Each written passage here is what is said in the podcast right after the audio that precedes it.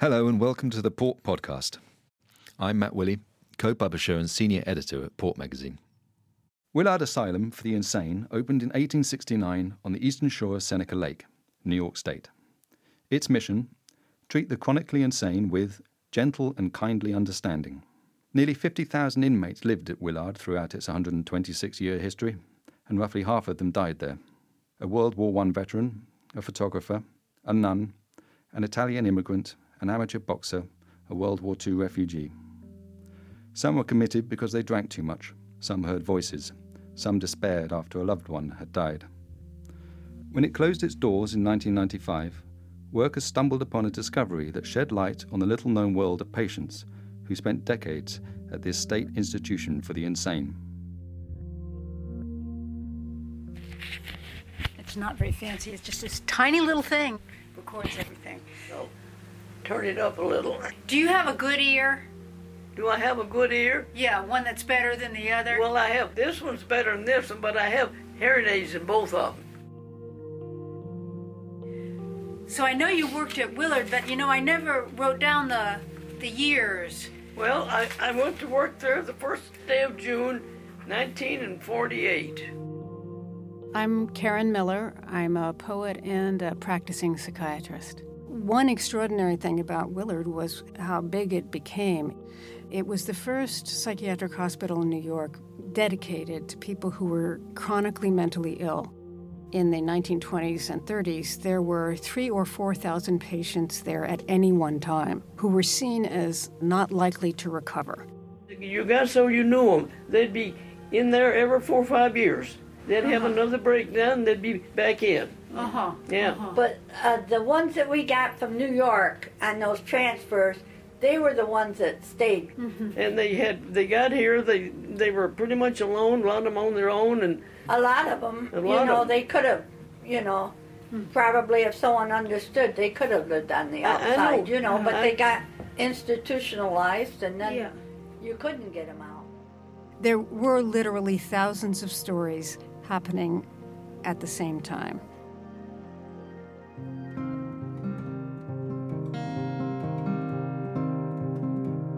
I was coming back from a wedding in Geneva, New York, with a friend who is an historic preservationist. She said, um, Jon, we're driving right by an amazing old building, the Willard Psychiatric Center. Have you ever seen it? And I said, No.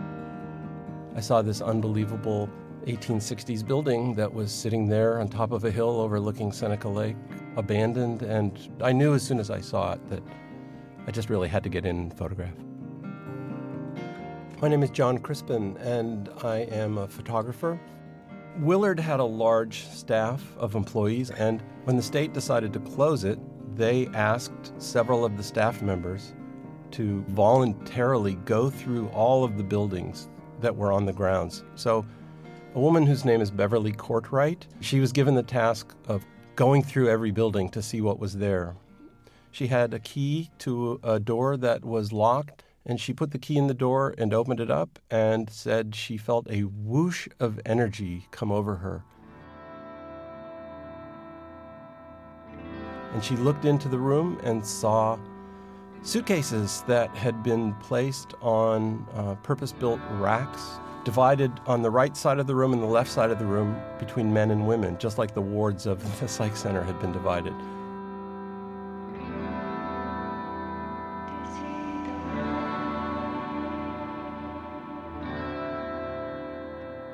Frida's was one of the very first cases that I looked at, and she was a single woman admitted to Willard in 1932, lived out her life at Willard. One of the reasons that I think about her so much is that she was known as a screamer.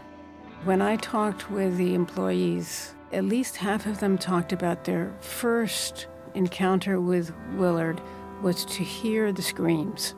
Frida was one of those. People with epilepsy were at Willard. People who were gay were at Willard. People with sexual identity issues were at Willard. People who were seriously depressed were there. People who were melancholy over the loss of a child. Her mother had died when she was only 18. Her father had been the principal of a school. After her admission to Willard, she spent many years restrained much of the time. Because if she weren't restrained, she would take off all her clothes and run up and down the wards screaming. One thing that strikes me about Frida is how far she fell. She was a relatively successful young woman um, in the 1920s as a teacher, and she became desperately ill and spent the rest of her life in a hospital. Today, symptoms where a young woman becomes psychotic, the psychosis has a sexual nature, and she's fearful of her father, would certainly raise the question of whether she had been sexually abused. So I set up my seamless background and I set up my lights and I put my camera on a tripod and put the first case, which was owned by Frida B.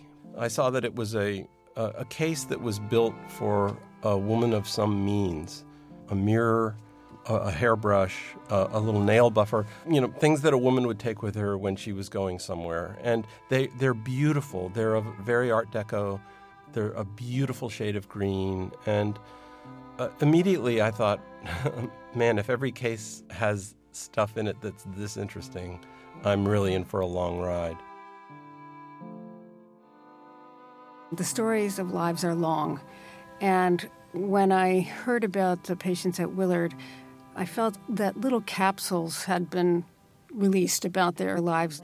It took about a year and a half for me to get access to the medical records. And one of the things that I wanted to convey is not only that they suffered from severe mental illness and suffered in other ways, that mental illness exists, but they are more like us than unlike us.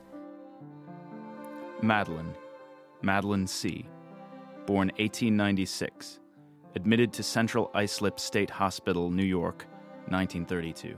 Madeline is a woman whose story is one of the most dramatic. Transferred to Willard, 1939 died 1986. Madeline C. was born at the turn of the century in Paris.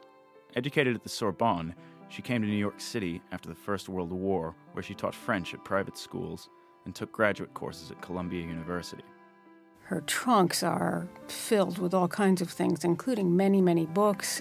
She brought her life's belongings to Willard in neatly packed boxes, with tailored silk dresses, literature and philosophy texts in French, sheet music, a travel sewing kit, and artful photographs of exotic destinations. And her own notebooks where she wrote about her experience. She struggled through unemployment and hardship during the Great Depression, lost touch with her family in Paris, and grew depressed. After increasingly erratic behavior landed her in Bellevue Hospital, she eventually ended up at Willard in 1939. Madeline C. was deemed a difficult patient at Willard because she never stopped pleading to be set free. She had the onset of paranoid and delusional thinking, and she tried to get help. Um, she went to a couple of psychiatrists as an outpatient. There's a notation that at least one of them managed to convince her briefly that those voices she was hearing were not real. But they took over again. And when she sought help again, she was immediately hospitalized. She was heavily medicated. In the 1970s, Damage from decades of antipsychotic medication ravaged the once elegant woman. Her face was frozen in a grimace, and she suffered involuntary twitching of tongue and limbs. Group homes would not take Madeline C. because of her appearance. She was sent to a behavioral ward at Willard in a doomed attempt to rid her of the symptoms the drugs had caused. And she never stopped being angry about having been hospitalized there. She died in a nursing home in 1986 at age 90.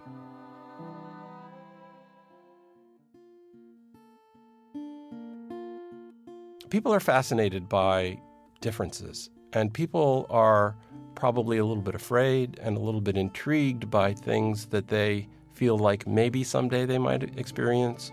Um, when Utica was built, they didn't have any fences around the institution, and that was in 1838.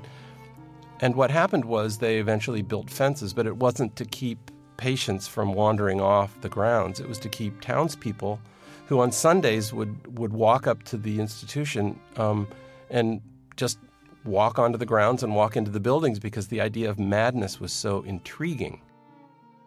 Fred T., admitted to Willard about 1924. Died? Unknown. He was transferred to Willard from a prison facility, but his crime, for which he was convicted, and the reason of his transfer were unknown. From his belongings, it would be hard to find a more industrious man, in or out of a hospital. He bought newspapers and brought them back to Willard to sell, and persuaded Willard's blacksmith to make him a sled on which he could carry them. He kept lists of books he wanted to read, courses he wanted to take, income and expenditures. He was fascinated by railroads and kept extensive lists of routes and stations. Included in his papers is a handwritten letter proposing a plan for unifying railroad lines.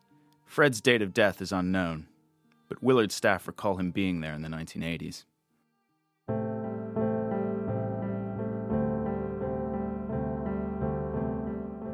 Because I suffered from quite a significant major depression myself when I was in my 30s, I had experienced how easy it was to fear that people would find out about it.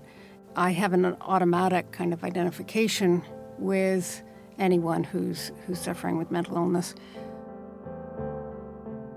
The poem report is based on one year's worth of reports of accidents, elopements, and suicides. And if you multiply that by over 100 years and thousands of patients, these reports were very eloquent because drastic things had happened, and the people who were writing them wanted to describe, defend, evoke.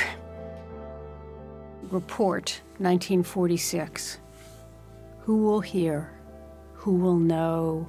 Addie, Amelia, Annabelle, Etta, Ethel, Gerald, George, Charles, DeWitt, Dagmar, Gus, Paul, Annie, Earl, Lilybell. These cases and their Walter, contents have so much of an emotional impact on people.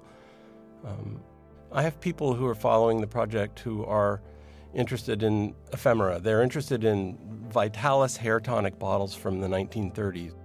I have people who are just compelled by the project because they had family members who've had mental illness, or they themselves have had mental illness, or they've been in psychiatric centers. It, it feels so personal in all ways. It, it's as if um, I've been given um, a rare opportunity to, to touch things that were very important to people whose lives were very complicated. From Fred's Journal, January 12, 1926. Arose, eat breakfast. Today is my birthday. Made my bed, went to Ovid on the train, returned, got the mail, eat dinner, sat around until supper, smoked, went to bed.